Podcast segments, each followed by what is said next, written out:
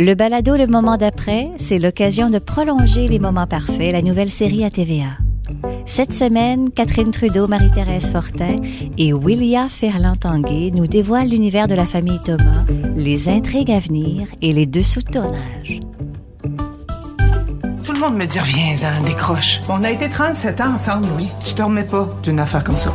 Hugo!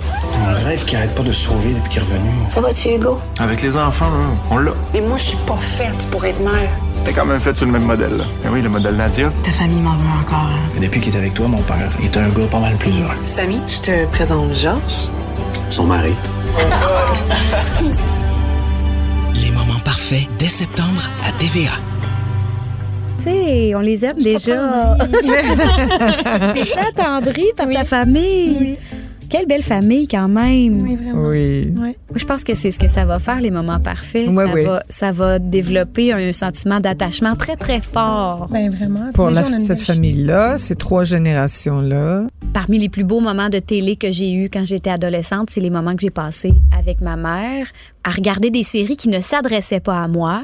Oui. Euh, en prime abord, tu sais, La Bonne Aventure, Sous le Ouais, signe ouais, du lion, ouais, Les Dames ouais. de cœur, mais euh, je, je- passais un moment avec ma mère. Ouais. Mais les moments parfaits, c'est ça qui est intéressant avec ce principe-là des générations, Ouais. c'est que chaque personne, j'ai l'impression, va aller chercher quelqu'un à qui s'identifier, vous dire ah moi je suis plus comme Louis, je suis plus comme Philippe, Ouais. je suis plus comme Charlotte. Ouais. Je, je, je sais pas, sans que ça soit, c'est comme un, un- c'est un ovni un peu au Québec cette série-là, dans le sens ça fait longtemps qu'on n'a pas vu une série comme ça, il me semble. Oui, puis où chaque génération a ses enjeux aussi. Oui, tu sais, c'est- euh, c'est pas juste euh, euh, dans le personnage de Georges, euh, que Denis Bernard joue, ou que moi Judith, on n'est pas juste les grands-parents. Ils ont une vie. L'aborde, oui, c'est ça, oui, c'est ça. Ils Ouais. ont une vie en dehors de leurs enfants. Être un papa, une grand-mère. c'est et en dehors de leurs petits-enfants. Ouais.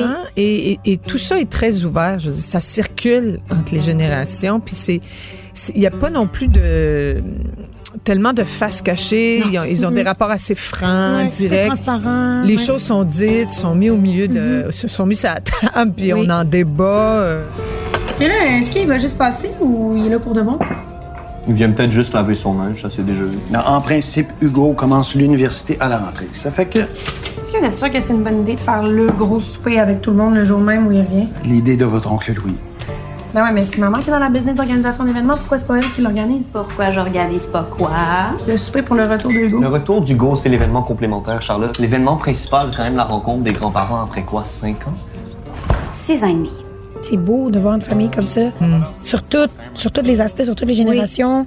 Puis ça fait que, mettons, pour le public aussi, c'est plus facile. Tu, tu peux comme tu disais tantôt, tu peux t'identifier à un personnage en particulier, mais moi, je trouve que, au contraire, tu peux t'identifier à tout le Oui. monde parce que ils ont, ils ont leurs leurs euh, problèmes sont tellement humains, tu sais, c'est- c'est pas des trucs euh, extravagants Non. qui ont pas rapport puis qui sortent de nulle part, tu sais. Tout le monde peut s'identifier à la peine de Judith. Ou à- enjeux, oui, tout aux ça. Ouais, ouais. ouais, ouais, ouais. Mais c'est pour ça que je dis que c'est un petit peu, je reviens à ça, que c'est peut-être un, un ovni, ou en tout cas pas tant un ovni parce que ça peut être rébarbatif, mais plus un objet télévisuel qu'on n'a pas beaucoup vu depuis Ouais. les dernières années.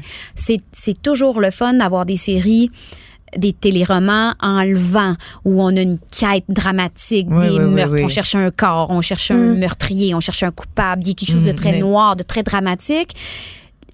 Les moments parfaits, ça, c'est vraiment les petits et grands drames du quotidien, Quotidien, les ruptures, d'une saga les, familiale, oui, les deuils, les- la culpabilité, la- le, le- le déséquilibre, le, le, le, le- que- Une remise en question. complètement, tu sais, puis il va arriver un, un événement dans l'épisode 1 euh, qui, qui est révélateur de, de pour chaque personnage va se, se redéfinir Ouais, par rapport à à, cet événement-là. sais. ouais, ouais. Et que ça, c'est, je pense que ça va faire du bien, comme tu dis, Willia, de s'identifier à, oui, un personnage, mais un, un caractère, de dire, ah, moi, je suis peut-être plus comme ça, ou tu sais, d'aller pêcher un petit peu, puis de s'attacher. Je, le crois vraiment que Ouais. c'est une famille très attachante Ouais, ouais, je à laquelle aussi. les gens vont s'attacher rapidement, pour dire qu'est-ce qui va arriver avec cette gang-là, ou, ou cette trame-là amoureuse, ou... euh, je je suis très curieuse. J'ai hâte, en fait, que les gens s'emparent de ce qui nous habite depuis un peu plus d'un an, Ouais. nous, tu sais, Ouais. à, Ouais. à jouer, à tourner, à, à apprendre à se connaître là-dedans. J'ai bon espoir que les gens vont, vont vraiment trouver du plaisir à nous accompagner, ou en tout cas qu'on les accompagne plutôt. Allô, maman? J'irai pas. C'est pas un bon timing. Oh, comment ça? C'est pas un bon timing? Je suis pas prête à m'asseoir à la même table que ton père pour faire comme si tout allait bien. Premièrement, j'aimerais que t'arrêtes de dire ton père quand tu parles de Pat. Il y a un prénom, il s'appelle Georges. Son nom, c'est Georges. Et deuxièmement, ton petit-fils que t'as pas vu depuis un an revient ce soir. Ben, je vais aller le voir demain, puis je vais l'avoir pour moi toute seule.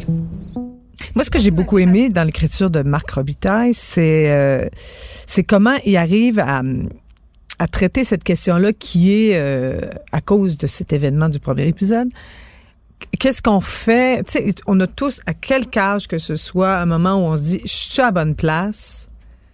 Je suis sur mon X, comme on dit, hein, l'expression consacrée.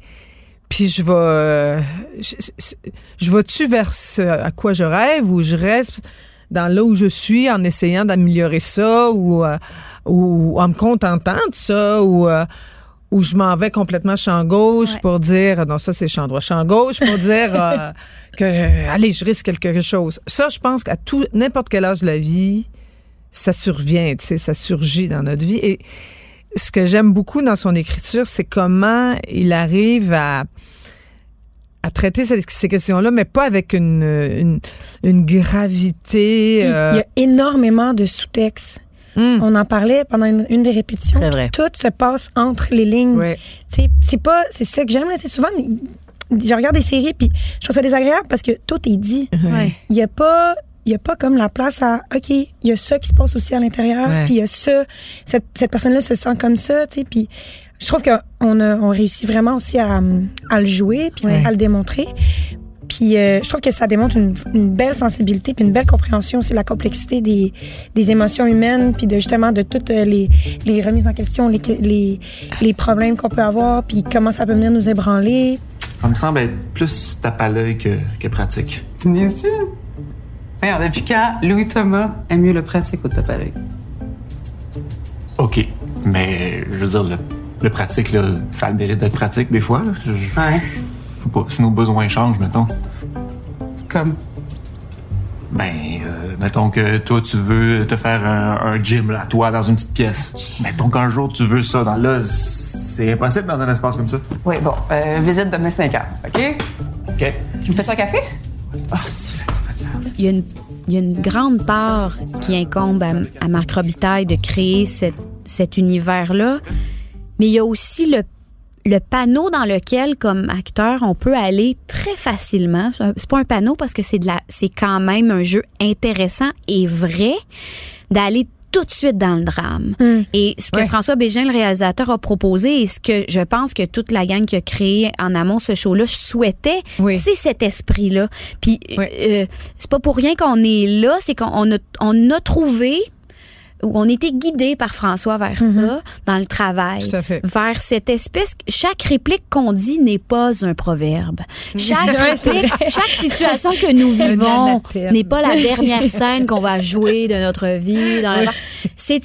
on est guidé dans le jeu pour ça. Puis des fois, ça arrive. C'est m'est arrivé cette semaine. Ouais. Je faisais une scène avec Gabriel Sabourin, puis après trois, quatre prises plamanées, François, il fait OK, là, euh, plus vous me la faites, plus vous êtes en train de tomber dans les méandres du drame puis de la lourdeur. Mettez-moi du wit. C'est plus léger que ça. C'est Ouais, un ouais. couple qui jase le, le soir, ils se parlent de leur journée. Caroline, de grosses journées, ça a pas bien été. Charlotte, ça. Hugo, ça. Tristan, ça. Hop, hop, hop. C'est facile pour nous d'oublier ça. Oui, oui, oui. Tu sais, on, on, on joue avec le pli dans le front. C'est très sérieux ce que j'ai à te dire. Mais dans la vie, je peux te dire des choses très sérieuses et très profondes, mais sans que ce soit lourd.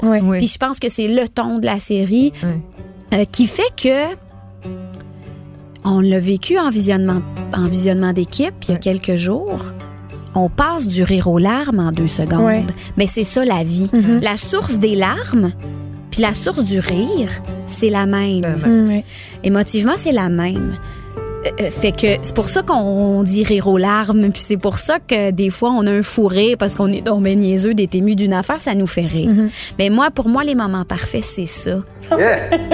On a un. Merci, grand-père. Euh, non, non, non. Pas grand-papa. Hein? Genre. OK, Georges.